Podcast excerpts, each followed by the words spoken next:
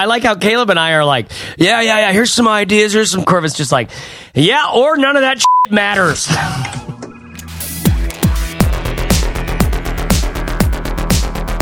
Hello and welcome to the Fizzle Show. We've built our businesses, found a way to pay for our gluten free crackers, doing stuff we love.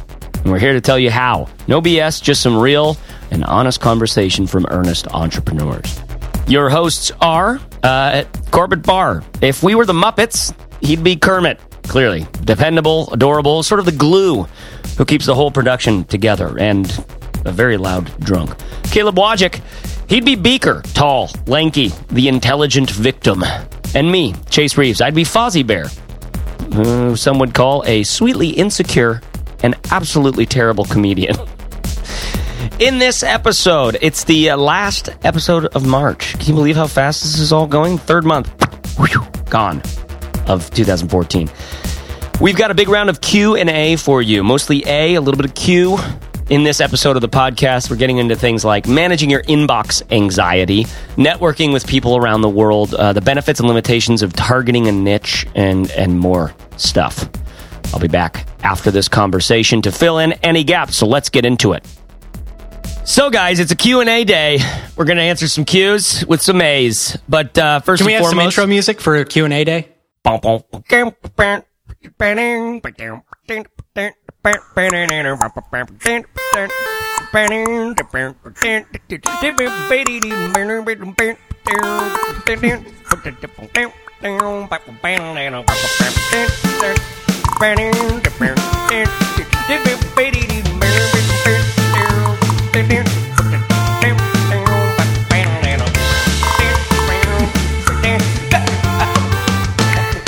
Q and A day.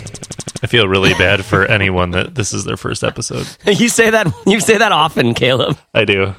I don't think I often feel bad for those people. I honestly, I don't think any new people have found this show in a long time.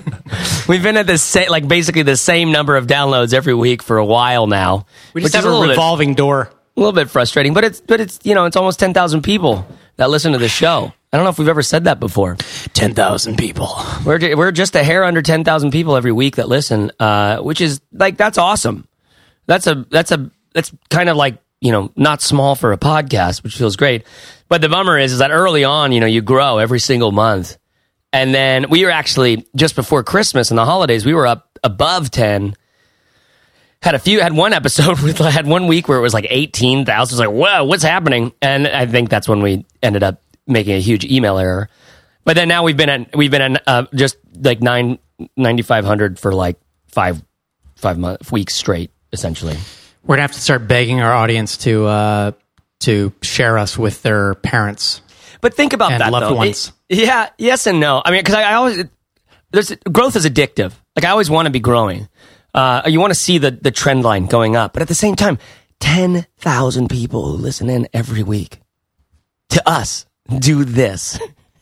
I always picture as one person listening to us 10,000 times. It's true. That's probably it's what true. it is. And there, there's no. I mean, the stats are so crazy. and Who knows how they're tracking? And there's all sorts of uh, scandal with podcast tracking, and so it's it's not probably nowhere near that, right? But but It's the truth is, we hear back from people.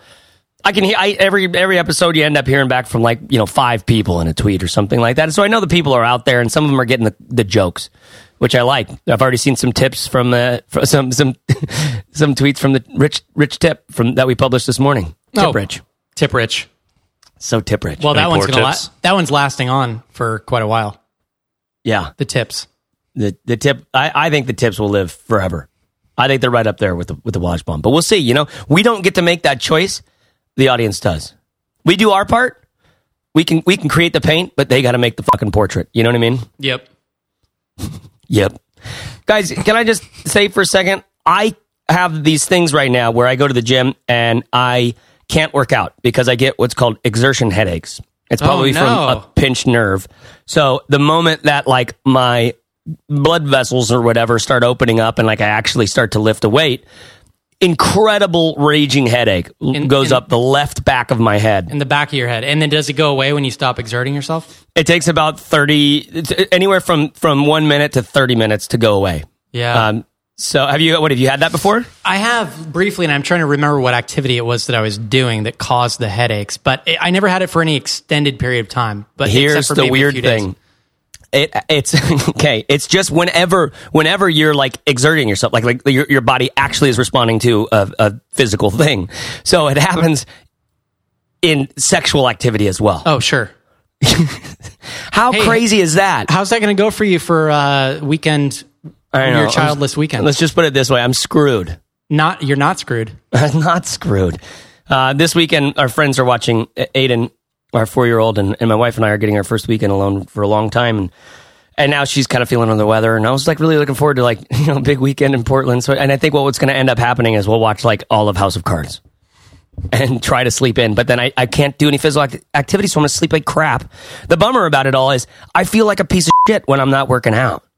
And I, and so maybe this is an opportunity for me to say, you know, get all Buddha belly and do some meditation and be like, why do I feel like a piece of shit when I'm not working out? Like, why, why when I get a little chubby, do I look, do I, do I feel so horrible about myself? Endorphins. So yeah, well, there, there's also that. There's some There's biological reasons. Yeah, exactly. I, So on Ice to the Brim a long, a long time ago, I, I did, I've been like fooling around with meditation for a long time and I, and I really, really dig it. I really do.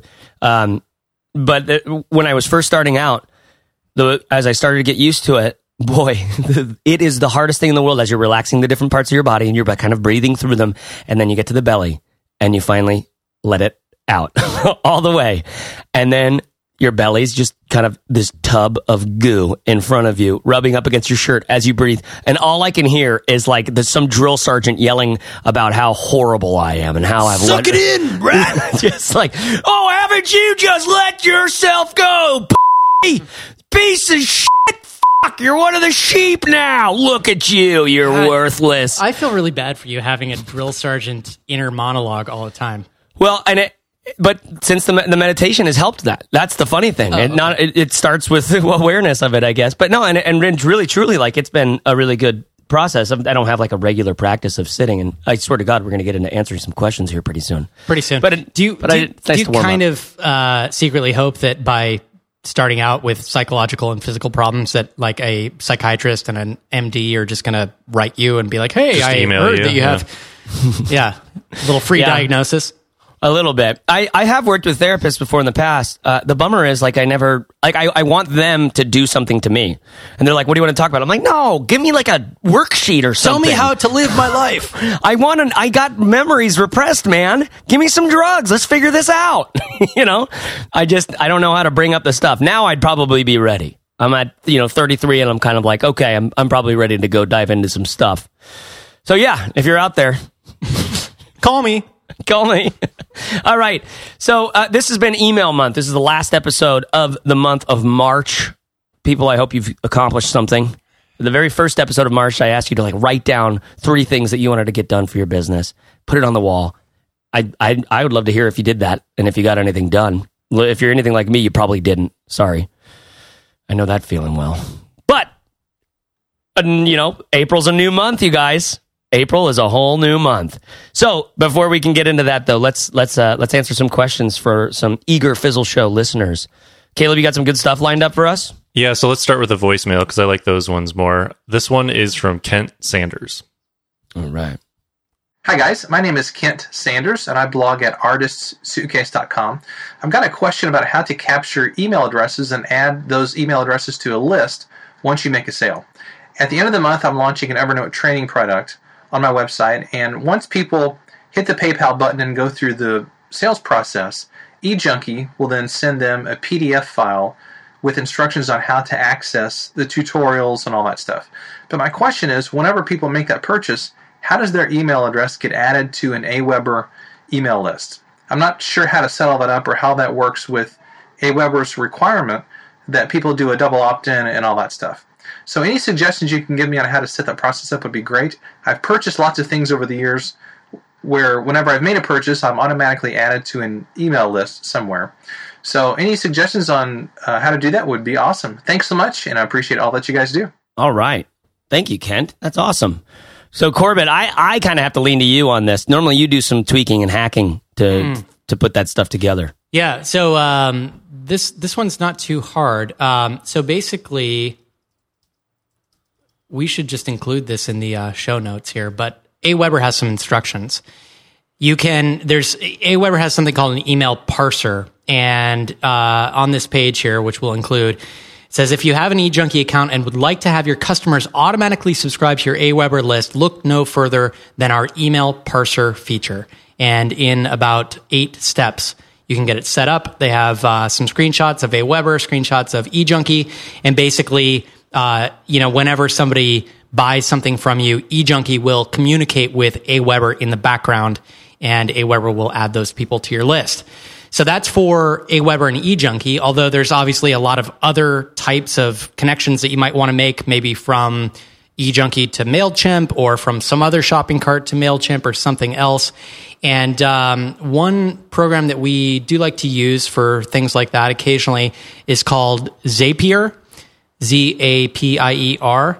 And basically, uh, the way Zapier works is you go in there and they have a menu of different services that you can choose from. You could click on eJunkie, and then it'll show you all of the other types of services that they could integrate eJunkie with. And you would just see a menu of choices on the right hand side, and then Zapier basically hooks up those two accounts and does whatever action it is that you're looking for them to do. So when in doubt, you can check Zapier out if you can't find a specific direct integration for what you're trying to do. Does that sound about right, Caleb? Yeah, and Zapier is what I just used with Gumroad and Mailchimp. So two completely different things than what he asked about, but Zapier had the way to do it. Nice. Yeah, I've heard other people talk about Zapier as well. Um, Paul Jarvis was mentioning that. So that seems like a pretty powerful tool. You do have to pay for it, but I mean, it, it takes you out of manually entering in all of these things, you know? Yeah, and right. I mean, if you can't find one of these parser things, Corbett, you could download the list of buyers from eJunkie and manually upload it to Aweber or Mailchimp or whatever, and you don't have to do the double opt-in that way if you have a list you're uploading. Correct? Well, yeah, you can. Uh, it depends on how big the list is. Sometimes Aweber will require that you call them, um, you know, in Oh, order to upload a really big list, especially if you want to turn off the double opt in. And you shouldn't have to double opt these people in because they purchase something from you, and you know, um, and Aweber should be okay with that. So it's kind of a case by case basis, I think. I gotcha. Very good. All right, I got nothing to add. That's all. Uh, that was a nice little uh, technical in and out kind of thing. Little, little. How's your father? As Corbett would say. that is so funny. God, yeah, get a little in and out. Yeah, a little. How's your father? Unbelievable. All right, Caleb. What else we got? So we have a question here from Bree. She hmm. says, Hey, Three Musketeers, I probably shouldn't be emailing on Thanksgiving, but I couldn't help it. See, I logged into my work email to make sure I could stay on top of it, and my inbox was loaded with 80 plus emails in only a day's time. Half of it was stuff I'm tired of trying to keep up with and stuff I really need to just unsubscribe from. Yep, I just unsubscribed from Chris Brogan's list. I may be a blogging heathen. So, with all this content out there, I'm starting to see it more as clutter. My question for you three is how do you work past, or maybe just ignore, the clutter when you started your blogs? Thanks, and have a blessed rest of your Thanksgiving. So, this one's from a little bit ago, but I think it ties in with the whole, you know, have your inbox be clean and unsubscribe from stuff. Yeah. Okay. So first of all, I've got to mention a link to an interview with Merlin Mann that was one of my favorites I've ever heard of him, uh, and I've listened to every single thing he's ever been on, probably two times. Um, it was on the latest. Uh, he did two interviews on Beyond the To Do List. That's a friend, friend of the show, Erik Fisher's uh, show, and uh, I think I'm, I'm going to be on there pretty soon as well, which I'm excited about. And anyways, he did one interview with Merlin a while ago. Then he just did another one with Merlin, and for some reason, just caught Merlin in the the mode that every interviewer dreams of catching Merlin in.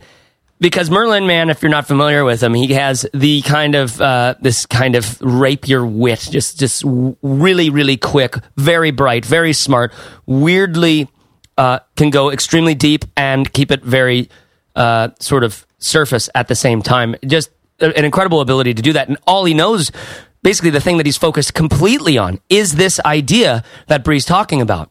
This sense that everything in our life is an inbox unless we unless we it, like some of the things that he gets into is your inbox is essentially what the world is expecting of you. If you want to learn who you are, look at the look at what's in your inbox because this is what the world thinks you you are in some ways and then you have to make the decision of am i that or am i something else and so it's this very uh, i don't know alan watts-ish view on like you don't like Bree, you're doing the right thing by unsubscribing, by choosing only the things that you ch- that you would like to be notified by, the only the things that you would like to to hear from. They have a big section on notifications and all this other stuff.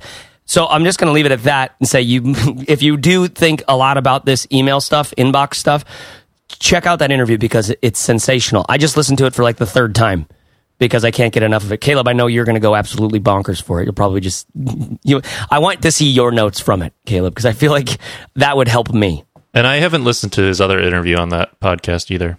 Yeah, it's good as well. Um, this one, it just it he, it just goes really deep. It like seems like Merlin's like angry in the best possible way. Got him on a rant day. Yeah, and and and he talks about a lot of stuff he hasn't done before. So my my take on, on what Bree's let, let's let's really try to figure out what Bree's question is here. Is it really about my email has too much thing? There's too many things coming into my email. She talks about the clutter of content, unsubscribing from newsletters and things like that. Eighty plus items in a in a day's time, you know, on a weekend.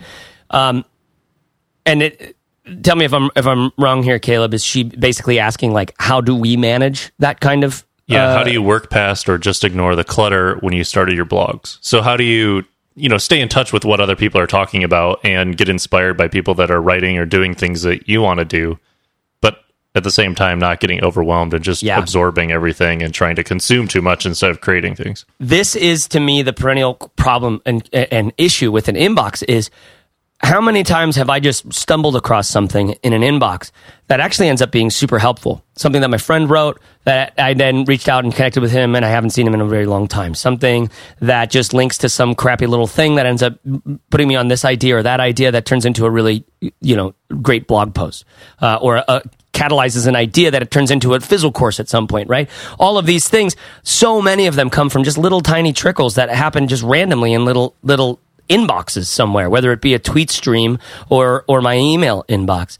Um, and so part of me has always felt this need to be a completist that way, to look at every tweet, to, uh, to be aware of everything that's coming in. And so I just tried unroll.me and unfortunately it's like i'm lo- losing email that is actually really important to me and i can't find out how where it's gone. Like it apparently unroll.me doesn't know about it either. So either it's just things sending emails to myself from drafts just stopped working all of a sudden as soon as i you know started unroll.me or or or it's actually getting eaten up by this service. And it just is a is a nice illustration on some of the things that come into our inboxes are freaking important. They're important things. And some of them are like, oh my God, I need you to go pick up Aiden from school right now. Like that important. And some of them are the kind of thing that we don't, we would never expect to be important, but then we interact with them, they affect us, and we see the world a little bit differently now.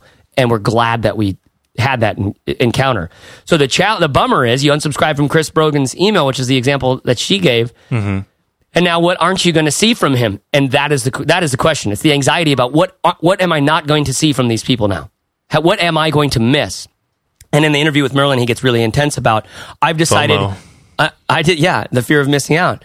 I've decided. He he says, you know, essentially, I've decided to miss out on everything, and it and to just focus on the things that I want to do that are important to me. You know, and there's a very select few people who who basically have a way to get in touch with me. That's me. That seems super intense. You know, but I mean, th- that's a guy who has an inbox that's a mile wide. It, way more people are trying to, to get in touch with him than than any of us combined. You know. So, um, anyways, I think it's a huge issue. And Caleb, what, what's your personal story with this? Well, I think that the whole point you brought up about there's multiple inboxes is huge too. Because think about all the social media networks that you're on. Think of all the apps you use that download podcasts or subscribe to RSS or notify you on your phone. All those things are different kinds of inboxes. So it's hard enough just to get your Gmail empty on a daily or weekly Yeah. or monthly basis, let alone know what everyone else is doing or writing about and everything like that. So you just have to prune and you have to limit the amount of stuff you let into your life. And it's a it's a, and it also brings up things about you know these are age old kind of questions, and you can find a million blog posts about this stuff. But and, and I I am still principally interested in this conversation. You know, like this is still one of the most interesting conversations in doing business online to me. Is how do we manage these sorts of things? But you're dealing with others' expectations of you. So what if, uh, say, like uh, Caleb, you're still a financial blogger and Mm-hmm. name a big financial blogger guy. Who's the guy that lives in Portland? Um, JD, JD Roth. Roth. so JD Roth sends you an email, but because you're like, oh, I read a book by Tim Ferriss or something, I'm deciding not to read any email for a while. You miss an opportunity that was really big.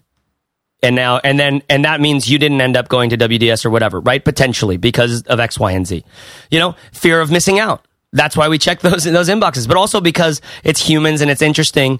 We get to a point, what do I mean by that? It's, it's humans, it's regular life stuff. I mean, there's a point, your email but when it's below a certain amount of thresh, certain threshold, it's still humans, like connecting with humans. And I'm talking to my mom, and I'm and I'm reconnecting with friends, and there's like real, honest to god life, just like I'd be running into someone at the coffee shop or something like that.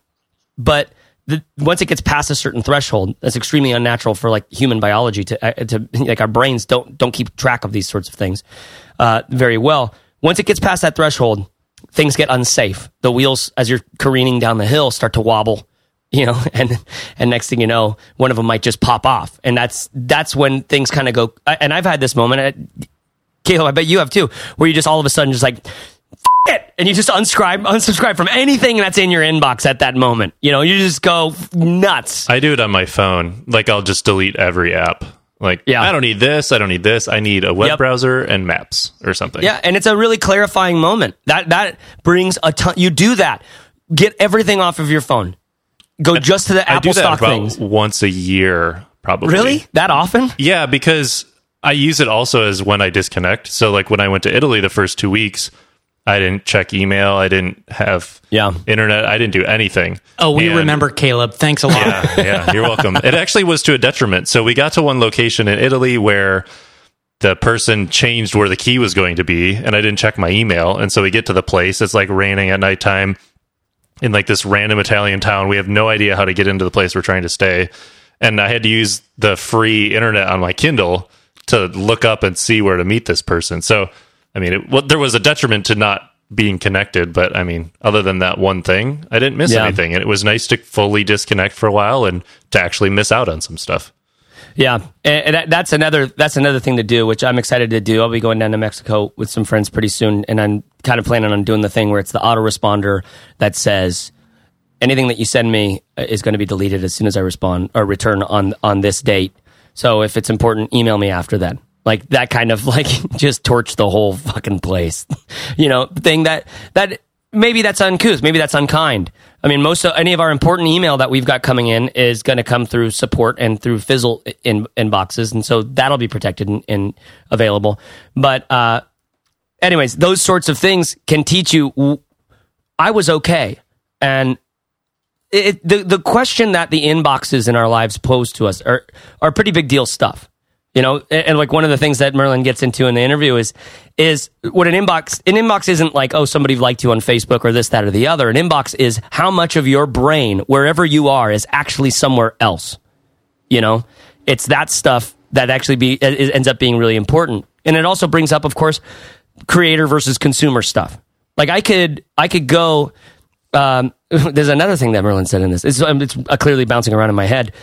I I could not for the rest of this week or for all of next week or something like that. I could not get take in any other new pieces of information. No tweets, no email, no nothing like that. And I would have more work than I would be able to do in that week, already to do right now. Right of all the things that I know I want to do that I've already got on the list, all of these things that we have planned, we could all not take in any new emails for a month, and we'd still have more work than we know what to do with. even to keep from us each busy. other. Like, even, if just- we didn't respond to emails from each other. Exactly. You've got these two courses. I've got these two. Caleb Corbett has these two. Right?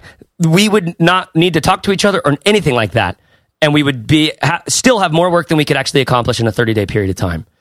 And yet, our inboxes are always open with more and more and more and more and more and more requests. Some of those are important. Some of those aren't. It's just that it's just a crazy sort of reality of modern day life. And I think it is really smart to try to figure out intelligent ways, meaningful, matterful ways to actually navigate this stuff. Um, and so, anyways, I think we should leave it there unless uh, you guys have some other tips on it and just say, go listen to that. Go listen to that interview with Merlin because if you're geeking out about this stuff, there's there's more than you than you want to think about in there, and he's already covered it better than any of us can. I think. Well, And Corbett, I'd love to now- hear. Go ahead, Corbett. Uh, yeah, and whatever you were going to say, Caleb, but I was just going to mention, I think you guys and Merlin are overthinking it. Unsubscribe from everything that's not critical and see how it goes for a month. See if you miss anything. You're not, it's not the end Yeah. of the world if you don't get a message from Chris Brogan or whatever. Just unsubscribe from everything and focus on actually creating stuff for a while. And you can always, if you end up with extra time on your hands, you can go to your RSS reader, you can go type in a blog URL, or you could go resubscribe to something. It's not that big a deal. Unsubscribe. Well, I was going to have you talk about Corbett is like the competition of like knowing what everyone else is doing because I think that's a hmm. deeper question that Bree is asking here. Not Yeah. just like the the inbox and the overload and stuff, but like how much do you stay in touch with people in your industry or in your niche or in whatever you're doing, Not a whole as lot. opposed to just focusing on yourself and just doing what you know you want to do. Yeah, not a whole lot anymore because I found that a couple of things happen. One is um, when you pay too much attention to what other people are working on, you feel shitty about yourself and your business and where you're at Yeah. and all that kind of stuff, which is counterproductive. The second thing is the moment that you stop worrying about all of that stuff is the same moment that your business is really born, I think. When you start focusing on your audience and what their problems are and how you can help them, and you stop worrying about Yeah. how other people are solving it and just how you can solve it, that's when real creativity happens and when you birth something that actually matters. I think that's a huge, that's a really huge point, kind of that creator versus cons- consumer mode. Because you're right, we all get into this bit where it's like, oh, I need to do this because that guy, guy did this, so I'm going to do one of these roundup posts on this, that, and the other. Versus being real intuitive about getting into who your audience is, shutting out everyone else, and what the norm is for every other blogger. That's that's where it's like. You've got all the creative ideas you could ever need in you already if you could just get out of the headspace of trying to copy other people or thinking that you're supposed to or even realizing that you are in any way, shape, or form. You mm-hmm. know? Well, you have to balance creating, consuming, but you also have to throw in connecting there too. And this is something that I heard about through Charlie Gilkey. He wrote about these three C's, basically, not us, but three different C's.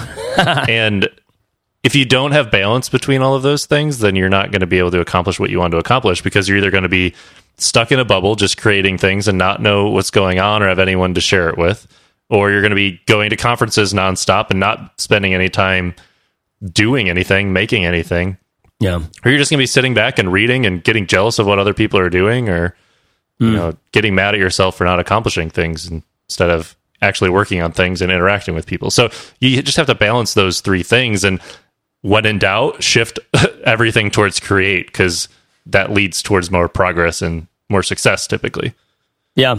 Yeah. And, yet none of us would be here without any of the connections. You know, if you took you out all, all that them, connection yeah. piece, yeah, you know, we wouldn't, we wouldn't be here. I mean, we'd, be we'd be somewhere though, but it's just such a natural part of the creation. You know, it's funny. I've been making these little sort of image quote things. Did you guys see the one from the day with the little kid and the long kind of quote from Corbett on, uh, this was from four episodes back. Did you? Uh, did you?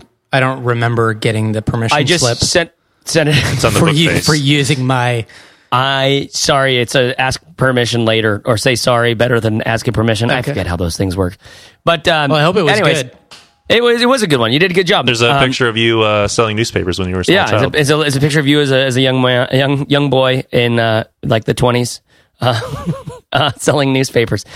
Uh, and it's funny because I spent some time on that, and I actually, I really, I've been, I've been loving making those. And you can go to like we've got on our Pinterest page or our Google Plus page or on our Facebook or on our Twitter. I've been adding these little images every time we kind of sh- ship something. If I have a chance, I'll find a quote that I like from there, and I'll, I'll find an image and put the two together with some inch. Most the thing that I'm most excited about is playing with with a bunch of fonts that I have and trying to get interesting typography going on. I'm making something, and um, and I, re- I and I'm I'm just convincing myself, and I'm, I'm doing this mental exercise of saying I'm making this for for its own good, for my own good. I'm enjoying this. This isn't a marketing strategy so much. I do think it's going to help, hopefully, get more exposure places. People, it's really easy to click and share images in Facebook and things like that. And uh, apparently, people are using a thing called Instagram. It's gotten really big. I don't know about it yet, but like images have have taken over, and, and I'm interested in this. Uh, and, and but mostly, I'm I've kind of convinced myself I'm just doing this to do it because I want to play around with these typefaces. I want to I want to design things every day. I very rarely get to design things these days. Um, And so it's just a little, you know, I, I waste 45 minutes at most putting together something like this and, and have a little bit of fun and see what happens with it. And then I just put, push it out into the world and it, and then, and then it's done. I'm already on to the next one. You know, that, uh, is kind of a nice little meditative moment for me in the world of I want to make something that gets big, that gets shared, that gets tweeted. I want to write something that connects with with people. I want to write something that makes them have an emotional experience, the way that that the, probably the subject of my writing made me had an emotional experience. I, I want to create those sorts of things, and you can be so. This is what the the there is no that post was about from my coil. You've got to divorce the results from the effort and from the work and kind of like let it be let the journey be its own you know destination or, or something right? Um, but i think there's something of that in these balancing these three c's. And I, I i can't say that it's always the right decision to just make for the making's sake but certainly in a world where we're getting as as but I mean as we've been recording this like my my phone's going off. Like it's gone off like five or six times with just tweets whatever this that or the other. And, and I just need to, we need to realize like that's extremely unnatural. So sometimes just the act of creation of blinding ourselves and throwing on some crazy music and putting on the headphones and not opening up email and anything like that and just sitting down and making something, even if it's crappy, and then pushing that out in the world and saying, I'm on to the next thing already, is the act of reminding ourselves daily that like, what, you know, there's 80 plus e- emails in my inbox. And these are all people who, who think they have some right to my time and they don't and you got to make the decision on who does have a right to your time. So I think your point is is actually really good, Corbett, about screw it, unsubscribe from everything, see what it's like. You know, C- Caleb, you going to, to Italy, completely like don't even open up any of the apps and don't get rid of everything. Try it out for a little while and see how okay you end up being. Maybe you are, maybe you aren't. But there is this balance because Caleb correct me if I'm wrong, but you end the year with a lot more apps on your phone than you started, right? Yeah. I mean, Things just like start to happen, and that's okay. And so it's not like a right answer, wrong answer. There's only one way to do this. I think it's seasonal.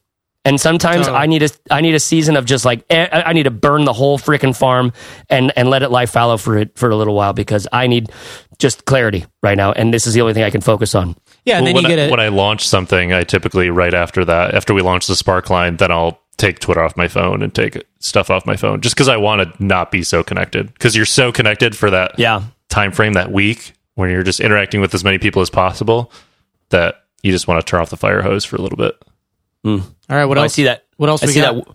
One of one of my one of my Twitter buzzes is uh, is Corbett finally finally finding that image I made. Yeah, of it's a him good as one. little man. Thank you. It's pretty good, right? Yeah, I like it. Yeah, I've been having a lot of fun making those. I could have been a little uh, more compact in the quote, but it came out okay. Yeah, I was. I mean, it's a long sort of thing, but whatever, it's fine. But then it takes up more space on someone's Pinterest screen as they're scrolling. So Oh yeah, brand recognition, baby. I'm just so upset still that I can't work out. Ah, okay. Let's move on to the next one. yeah, Bree, I hope that headache. helps. You better calm down. You I know, I need to- I need to some chill out. Babbling Brooks or something. and that's yourself. that's uh, is that Bree uh, the Fizzler Bree? I believe so. Yes, it's this question was from Inside Fizzle. So yes. Okay, awesome. Thanks, Bree. Okay, Bree we have a question yeah. here from an international iTunes listener. Ooh, Sophia from Portugal says, "Loving the fizzle." That's the name of her review. I have been Loving fizzle, it. man. Loving the fizzle, man. no, do monkey. Get Corbett, do monkey. Who's monkey? Let's just loving the fizzle. Yeah. I can't. I can't.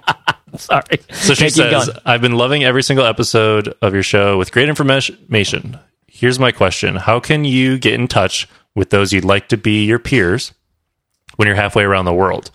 Most of the bloggers I love to follow are in the States, and I'm in Portugal slash Europe, and always wonder what the best way to connect with them is. the best way to connect with the people on her side of the pond or over in this neck of the woods? Uh, a combination. She says both. She says most of the bloggers she follows are in the States, and she's in Europe, though.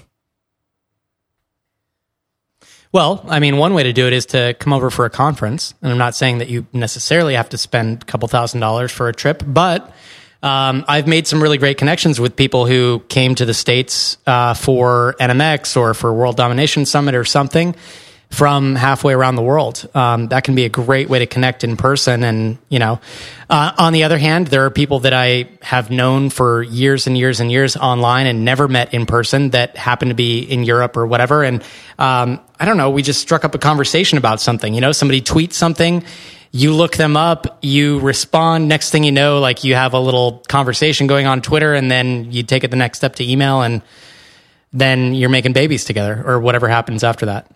Hmm. I'll be damned. Is that how it goes for you? I've yet to m- make a baby with an international blog friend. If that's what you're Without, asking. without ever meeting them in person? if that's what you're asking, yes. yeah. Making conversation at least. Yeah, I, I, I kind of, I, I agree. I mean, there's no better connection than like the in-person thing, and not even that. Then you, there's some strategy to it. You, you don't want to just run in whole hog and weird someone out necessarily, but uh, you know, in some ways, I like people to think about. Okay, this year is the year of these four people. Or over the course of this four, uh, over the course of this year, I want to get to know these four people a little bit more. And maybe like, so for me, it would be like looking. I'd be looking up at like a Derek Sivers, Merlin Mann, uh, maybe Michael Port. Um, Michael Hyatt, someone like that. Like it's kind of nice to like have those people on a list somewhere and be like, okay, and that means I'm going to subscribe to their blogs and I'm going to just interact around them and around there and support them in any way that I can over the course of a year. Instead of how do I go all in right now and try to make them love me and see how, that I'm valuable and that I'm cool and that, that I, I'm everything I think I am. Um, that's one way. That's one way to think about it. Maybe a little bit different is, is to just lay that out on a timeline, uh, so that they, you know, the first the first touches over the first several months are, are, are mellow and, and human and regular, just like you're like brushing up at the bar and you're like, oh, hey, it was good to see you. And then you kind of move on. And then the next time you're like, oh, so, so what's going on? Where are you from? And you actually start engaging in conversation slowly but surely. You have a, a bit of a relationship over time so that when you do see them in person at some conference or something like that, it actually can, can mean something. That's, that's a, a strategy I, I'm, I'm trying to take to heart this year. Next time I hang out with you, Chase, I'm going to watch you plan your brush ups. So, like, walk around the room and like decide who to brush Yep. up against Yep. and how I was- awkward I it's was- going to be once I know that that's your plan. I was in a brush up situation last night. I got to sh- send a shout out to uh, Tyler Terverheen, Tyler Terverheen, Tyler Terverhin, I think, of uh, uh, riskology.co. Uh, he did, okay, get this. Uh, get this. The guy doing the, uh, doing the, like the little speech thing. He had a get together last night and the guy stands up and does the little, okay, so hands up if anybody's ever run a mile. All right, keep your hands up. Uh, eh, keep your hands up if uh, you've ran a marathon. And then, like, eh, almost everybody's hands go down, but like four or five people still have their hands up. All right, hands up if you've done uh, a, a marathon on the Great Wall of China. Everybody else's hands go down except for Tyler's.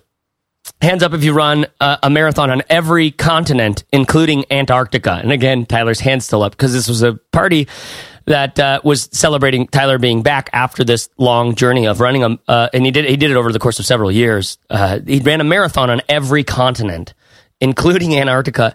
And the one in, in China was actually, uh, or I guess Asia is the name of the continent, was on the Great Wall. Like incredible that this guy did this. So I got to send a shout out to him.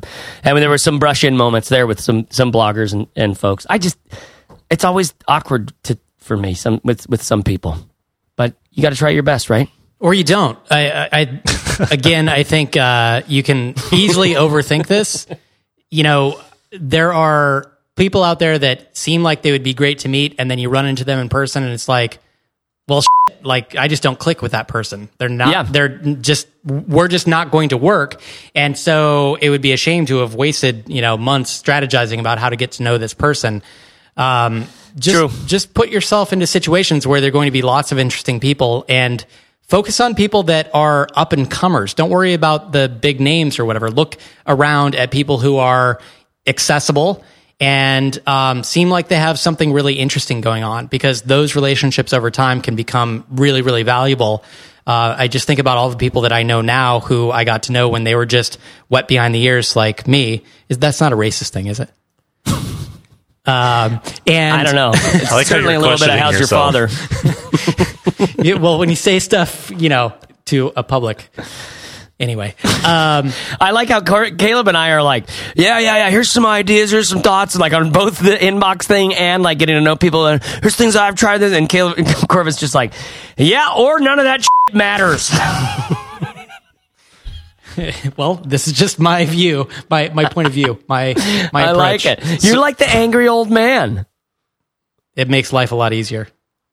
I do. I do believe that. I have seen that in you. Your life is quite easy. So wet behind the ears might be ageist, but it's not ra- racist because it's for Okay. babies. All right. When Ah. babies are born. I'm so racist against babies. It's not about race. Anyway, So what's so what what's the what's the I, I think actually that's probably the biggest takeaway to Sophia in Portugal that you know and I guess we gotta we gotta plug the third tier theory thing here which was kind of because I've come from a long you know history of just like oh look at those guys. I wish I could know them. I mean ever since I was in freaking junior high it was all about you know either I was a rocker or a rapper or skater or blader or whatever. It was all and I still just for some reason that became such an important question for me that I never got out of it. Um, so I'm always looking at these these bigger people, trying to be like cool with them, like it means something to me. And recently, over the past year and a half, I've just been trying to let go of that, and found discover you know came up with this idea of the third tier theory, which I'll, I'll put a link to that blog post in the show notes, uh, which is basically about that. Hey, you know what? Find the people that you click with, because th- like you mentioned, Corbett, like there's some big guys that that I would that I always thought I would be I would really like to meet, and then I meet them, and they're really not fun to hang out with. Like even they're great people. Like it's not even that they're bad people. It's just that they're not my kind of person. They don't. They're, and my my rubric end up becoming if they're good to have cocktails with, and if they're not, then it's like okay, that's good. All the best. If you need anything, let me know. But I'm gonna go find my people and just kind of sit over Negroni and hang out and chat. And and that to me, that's that's where life i- i- ends up happening. And not that they have to be drinkers, right? But that became the sort of rubric for me. Um, and so I would encourage you, Sophia, look at look less at at, at the uppers and and more of like who is around you, who's in Portugal. Create your own network in Portugal and in Spain and and around that area and see what you can create. And next thing you know, people are going to be like treating you the way that you were treating the big boy bloggers and across the pond. You know. And if anyone's in Fizzle that's listening to this and is struggling with this kind of thing, check out the course we have in there by Scott Dinsmore on how to mm. connect with anyone. Is Yeah. great strategies for the things you were talking about, Chase, where plan out who you want to get to know and how to reach out to them and how to warm up the relationship before you just like send them a cold email and you're like, Will you be my friend? Yeah, yeah. I swear I'm worth it. Alrighty, Sophia. Hope that's helpful. All right, what do we got? What, what's what's our time here? Looks like we've got. Oh man, we need to do some rapid fire. Gosh, we've gotten three. That we always do this. It's like basically four questions in in an episode, unless we really work hard. Well, that's all the email specific ones we have. So Okay, let's jump into something else then. okay, let's, so this one's let's go ahead. rapid fire one question in 20 minutes, like we always do. So here's another international related one uh, from Michael Olson in Denmark. What are the main pros and cons of starting an online business specifically aimed at an other than English speaking market? And here's the kicker the total population is around 6 million people. Hmm. Wait, wait. Was there a question in there? yeah. He wants to know what are the pros and cons of starting an online business for a market that only has 6 million speakers in it, for a language that only has 6 million speakers. So, uh, um, okay, here's the thing. The, the pros are obvious that you may not have as much competition because there are very few people who speak that language. And it may be a market where there just isn't a whole lot of savvy around online business yet. And so if you are bilingual and you speak English and you can get all of the information and see all of the examples in English of really cool online businesses and then apply that to building something in your own language, it can be really popular. In fact, there are these guys in Germany, the Samwer brothers, who basically just rip off every idea that gets popular in English, like Twitter, Facebook, whatever, you know, Airbnb, whatever startup becomes popular, they just build that in German and end up having a home run on their hands almost every time because they just copy it line for line. Um, Same thing happens in China and other places as well. So it can be a good strategy. Six million people is not that many, so that might be tough to build something out in. Um, and Well, to build a Twitter in, but I mean, if you had a blog that had six million people in it, that'd be incredible, right? right, right. But the downside is you don't know if um, you don't necessarily know if people who speak that language are going to be easily accessible. Like if you're trying to build an online service or a blog or whatever, where do you find the people? Where are they already hanging out? How do you bring them back to your site if they're not on Twitter or not on Facebook or whatever? How are you going to build your audience? And that can vary, I think, from uh, language to language. I know people who have struggled with it in other languages before just because they had no idea. They couldn't go out and do guest posts on other sites because they didn't exist. Couldn't you guest post on English speaking sites and just hope? Or is it not really worth it? Just Yeah. hope that somebody, just somebody who speaks that both English and your own language. I, I think that would be a rather low yield. Um, somebody who's had some good luck with being in other languages. The um, the guys from Mindvalley, I believe. So they started in uh, English, and then someone started working for them who spoke Spanish, and he uh, pushed the idea of building other sites like they did in English, but in Spanish, and they ended up having a big success with it. Now I think a big chunk of their business is in the Spanish speaking market. And Mind mm. Valley just creates sites on interesting Quantum leaping. Yeah, and, exactly. You know, it's like crazy. It, it's whatever. They're making millions and billions of dollars Yeah. on it, doing, and it, it, it, is what it is. It is. but it's a good it's actually a really great example of moving but at the same time i, I mean what he, what he has he's talking about michael's talking about listen i'm thinking of making a site and i'm, I'm assuming he's talking about making a site for people in denmark. And, and i'm assuming they speak danish. Is that correct? Please tell me that's right. I would assume so. I've Uh, never been to but- Denmark, so. So, uh, well, I'm just gonna I'm just gonna go uh, pretend as if.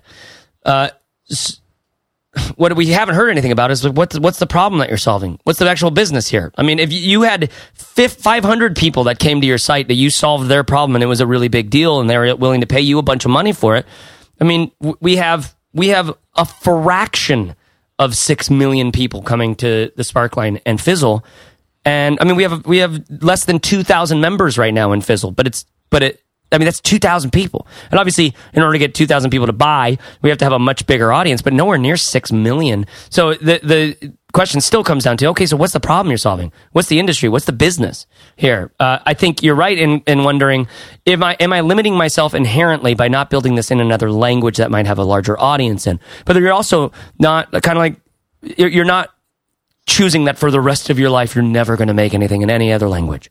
And you might make this thing that is super successful in denmark. Who's to say you don't just localize it for another market? Make it german make it english make it whatever after that after you find out what works. But maybe it's super you know denmark specific. Uh, there maybe it's all about a spe- particular kind of fish that gets eaten a bunch out there or something. I don't know. I would love to go to denmark. Gefilte fish? Gefilte fish. Hi, vey. I have zero idea what you're talking about now. Hi. Sorry. so good question. And and you know another way to look at it is um, the size of the market. Whatever it's kind of similar to just picking a, a topic or a niche in general. Like how big is that? You know, and what's Yeah. and what's the what are the pros and cons of picking something that's a really big topic versus a really small one. Um, you know, it kind of depends on how much competition there is, how strong the need is, how easily you can reach the audience, all that kind of stuff. Yeah, I, I like. I mean, one one story moving forward is you build you build it in in Danish or Dutch or whatever's happening out there. It's Danish. you build it in, a, in or Spanish. You build it right, and you prove that the model works. You prove that people want this thing, and then you and then you have. A, a, bi- a business on your hand, and then you get the, to ask the question: Am I going to prove this in another market? Am I going to make a leap to another sort of location? Will this work and play there? Well, now you've got all the infrastructure for that. You just need to change a lot of the bits and bytes to to put it into those language languages.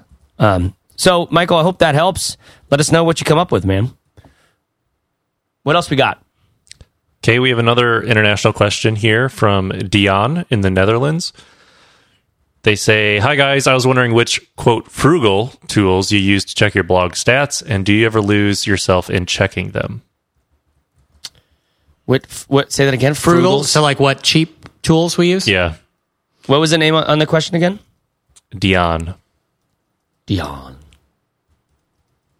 Well, uh, we use a couple of free tools. One is um, Google Analytics, and another one is uh, Clicky at getclicky.com, which is free for up to a certain amount of traffic. There's a bunch of free ones out there. Uh, I don't think there's a whole lot of reason that you have to pay necessarily if you're just starting out. And um, do we get stuck in checking them? I don't know. These days, not really. I'd say yeah. in the beginning, hell yeah, every day I was in there checking stats, really looking into stuff. Now, um, I probably check every other day or so, and mostly that's just to um, make sure that there's not a problem with the site. You know what I mean? Yeah, mean? make sure it's I not saw, broken. Yeah, if I saw that for some reason one day stats were way down, then I would assume that you know something was inaccessible, and I'd go look into it. Um, and then probably once a week or every other week, I will kind of just look and see what's popular right now and um, see if there are any interesting trends or anything newly popular that's been picked up somewhere. And also to just kind of look at the stuff that we've published over the past few weeks, like what has done better than other stuff. Um, and Yeah. I can't say that necessarily there's a whole lot of actions that come out of that, except that we do have a handful of posts that we really probably should work on um, that are very popular for one reason or another. And there are things that we could do to make better use of the audience that are coming to those posts. Um, and uh, we have that on a to do list somewhere that hopefully will get picked up in the next year. exactly. Yeah, I, it's it's funny. Like I, I like coming into Google Analytics, but I never really know what I what I'm what I'd like to find, and I never really do anything after I found something. Even I don't really know if I've ever found something. Some of the times, you know, like I'm looking at our traffic right now, comparing this month to last month, and I'm like, okay, I know that now. So you you open it up, you wait for it to load, and then you go, huh? And I go, I know that And then, now. and then you close it. I mean, I, I spend more time in, in MailChimp's stats a little bit just because I, I am kind of curious to see, because then I can see exactly What they're clicking on, and Yeah, it, it, it, it's such a specific thing. You know, this is landing in somebody's inbox, and they're either opening it or they aren't.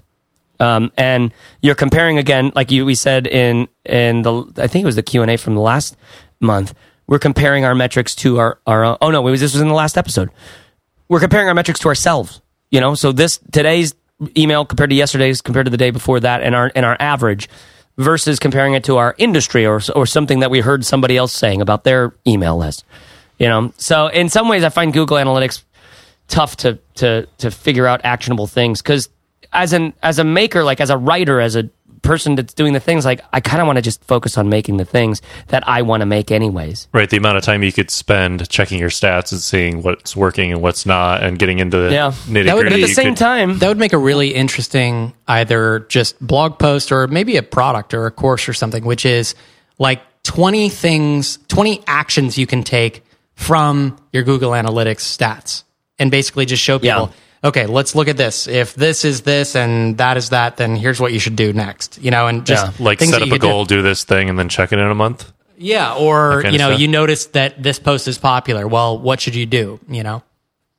Yeah, or and, and it makes a lot of sense when you have. I think the the way these things work best is when you say, "I have a thing I want to test.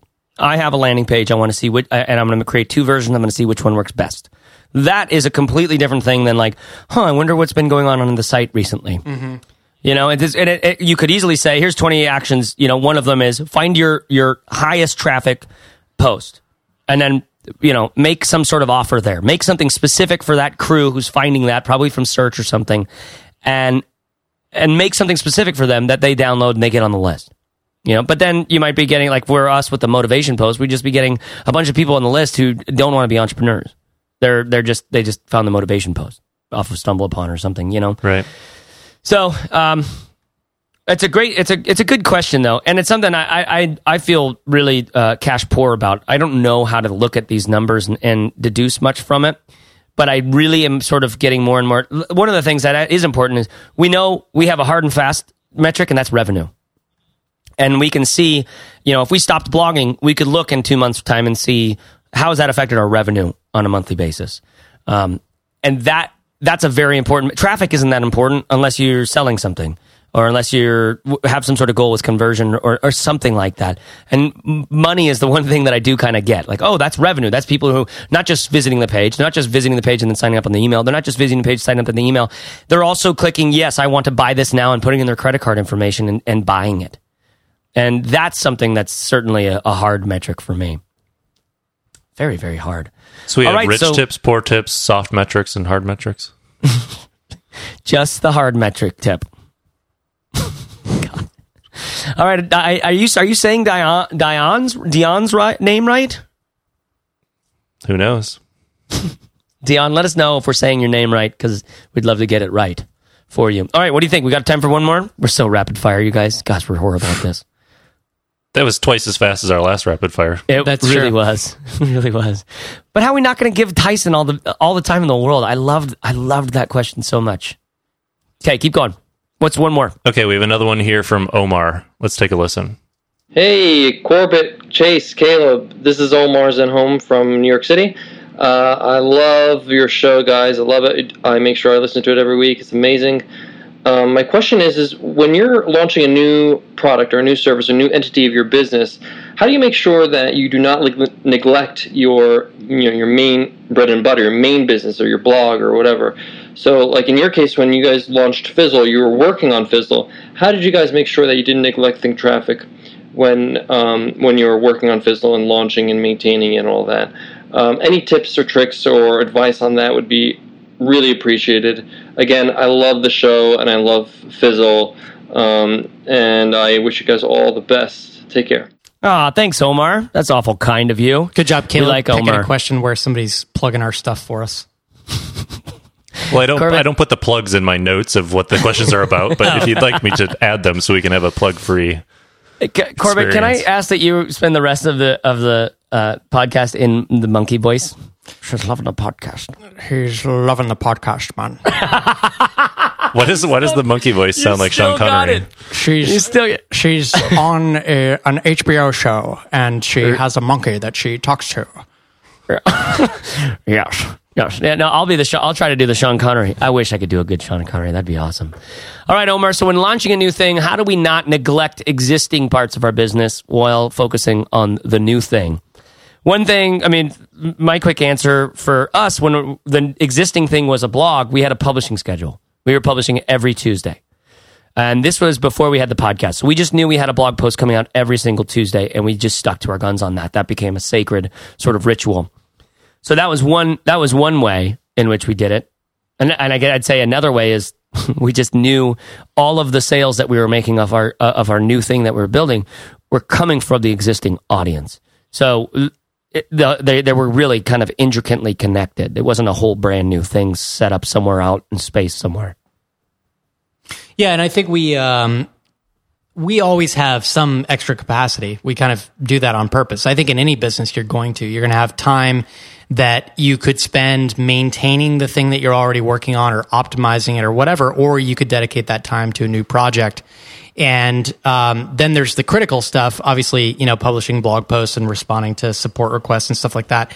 The critical stuff we still managed and you just kind of have to carve that time off and say okay you know whatever however much this critical stuff that we want to get done every week has to get done and then the time above and beyond that we're just going to instead of improving think traffic or you know maintaining it or optimizing it or whatever we're going to spend that time on the new project but um, something that chase likes to say maybe it was borrowed from somewhere i can't remember but um, you know basically every yes that you allow reduces the quality of every other yes that you've already committed to. So, you know, we knew that by working on Fizzle, we were going to not focus as much on Think Traffic just because we couldn't. We didn't have the time to do both really well. And um, I think when we start new projects, usually my idea is that they're not all going to continue uh, you know, forever. Probably we will see how the new project goes and then either kill it or merge it with something else or whatever. So we've, I mean, you know, just personally over the past five years, I've probably started uh, at least 15 different projects. And really, there are only a couple that still, you know, continue ongoing. So um, that's my strategy. I, I don't mind starting new stuff and killing off old stuff. I don't like having a lot of projects ongoing at the same time because I really don't think you can do more than one or two things well at the same time. Hmm. Caleb, what's your thought? Well, the schedule thing was the biggest thing. You could hustle to get ahead of schedule, which I know we've done a few times. Make sure you have the hmm. blog posts and the podcasts and the emails written already, or whatever it is that you need to do for your business. It's the same thing as going on vacation, but instead of going on vacation, you then are just working on something else and working on your own stuff. And if you have clients, it's the same type of thing. You get all the client work done before you, you know, hire yourself as a client and work for a little bit on your projects. I like it. Do you like it? Mm-hmm. I'm loving the podcast. Keep working on it. Is that a Jamaican Sean Connery? I'm loving the podcast, man. I don't know how on earth you could put. What if? What if you could do that? You could do a voice, and people are like, "Oh my god, that's totally a Jamaican Sean." Oh my god! If you could do mashup, like impr- impersonation mashups, You know what? My fa- one of my favorite things I've ever seen was what is it? Bill Hader on the roast of. Uh, uh, it looks like Aaron Eddy. His name is. It was a really good roast. What was the most recent roast that was amazing? James Franco. James Franco. Bill Hader comes out and he's basically he's he's Mr. Hollywood. He's Hollywood and he's wearing a tracksuit, and so he's just the voice of Hollywood, which ends up being a lot like uh, what's his name who wrote the book, The Kid Stays in the Picture, which is incredible if you haven't done that on audiobook. And anyways, he comes out there and he does the most incredible impersonation of that guy I've ever seen in my life, and it's so funny. I'll see if I can find a video and put it in show notes. Please. It's my it's my dream to be able to be that funny. All right, guys. Well, I think we've covered a handful of uh, of good stuff here. We we did a lot better than other attempts at getting. What did we get? Like six done today? We got five. I bet we don't even No, have one, any more questions three, left. four, five, six. We got six. Yeah, we got six. We got more questions. So, uh, so hey, folks listening to this, send us your questions. But yeah, I want more voicemails. we- yeah, we love voicemails. How can people leave a voicemail, Caleb? they can go to fizzleshow.co and right there there's a submit a question button. Is there a better way, Chase? Um, I think they can just go to fizzleshow.co slash ask, right? Doesn't that still work? It does. That takes you directly to the voicemail. Fizzleshow.co slash ask. Yeah, just go fizzleshow.co slash And there's a ridiculous you picture of the three of us on that page. Unbelievable. that. Caleb, Caleb, look at your sass in that picture. oh, that's incredible. Good golly, this is going in show notes, baby. Actually, you know what? No, it's gonna. You gotta click. You gotta listen to the podcast and click the link. Sorry, or or type it in. Let's see if anybody does. All right, guys. I have been Chase Wardman Reeves, I've been Corbett Barr. and I've been Caleb Bodrick. and we are the guys in the leotards making rain.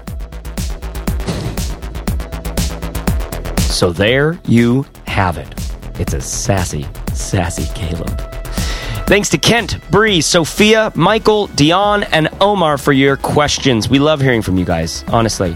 Like we said, you can ask your question anytime at fizzleshow.co slash ask. Give us a shot.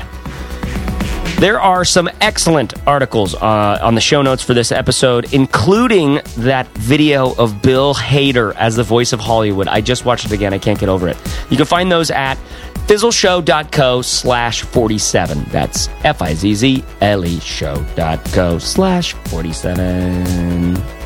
If you like this, please, please leave us an honest rating in iTunes. It doesn't cost you much, and it does mean a lot to us because it helps other hopeful entrepreneurs find this show. So simply search for the show in the iTunes store and click write a review. Honestly, what do you have to lose? You know, our goal here is to help budding business builders feel more comfortable in their own skin. And when you leave us a review, you help us to do that better. So thank you so much for doing so. In fact, I did some digging and I found our first review ever is from Chris O'Byrne in the US. He says this Vital information. These guys really know their stuff and have proved it time and again. If you're an entrepreneur, you're going to learn something from this podcast that will absolutely help your business. Thank you, Chris. We really appreciate it. And uh, thank you if you've left us a review. If you haven't, maybe do so. Listen, I started off this show with an intro to, to us three as Muppets. And I don't know if you saw the one in, that came out in 2011 with uh, Jason Segel from I Love You Man, which is really good. Um, and I don't think I give away too much of the movie or that there's much to give away when I, when I quote one critic on the moral of, of that movie. He says, The message of the movie is that a bunch of wonderfully eccentric, creative, and outlandish individuals can somehow be brought together and stay together because they take great joy in what they do. And that is my wish for you, listener. to take great joy in what you do, in the work of your hands. And bonus points if you can find some eccentric, creative, authentic people to do it alongside of, and extra bonus points if they're puppets. Find care, take care, serve hard, and dig in. Thanks, and I'll talk to you next Fizzle Friday. Spring is coming.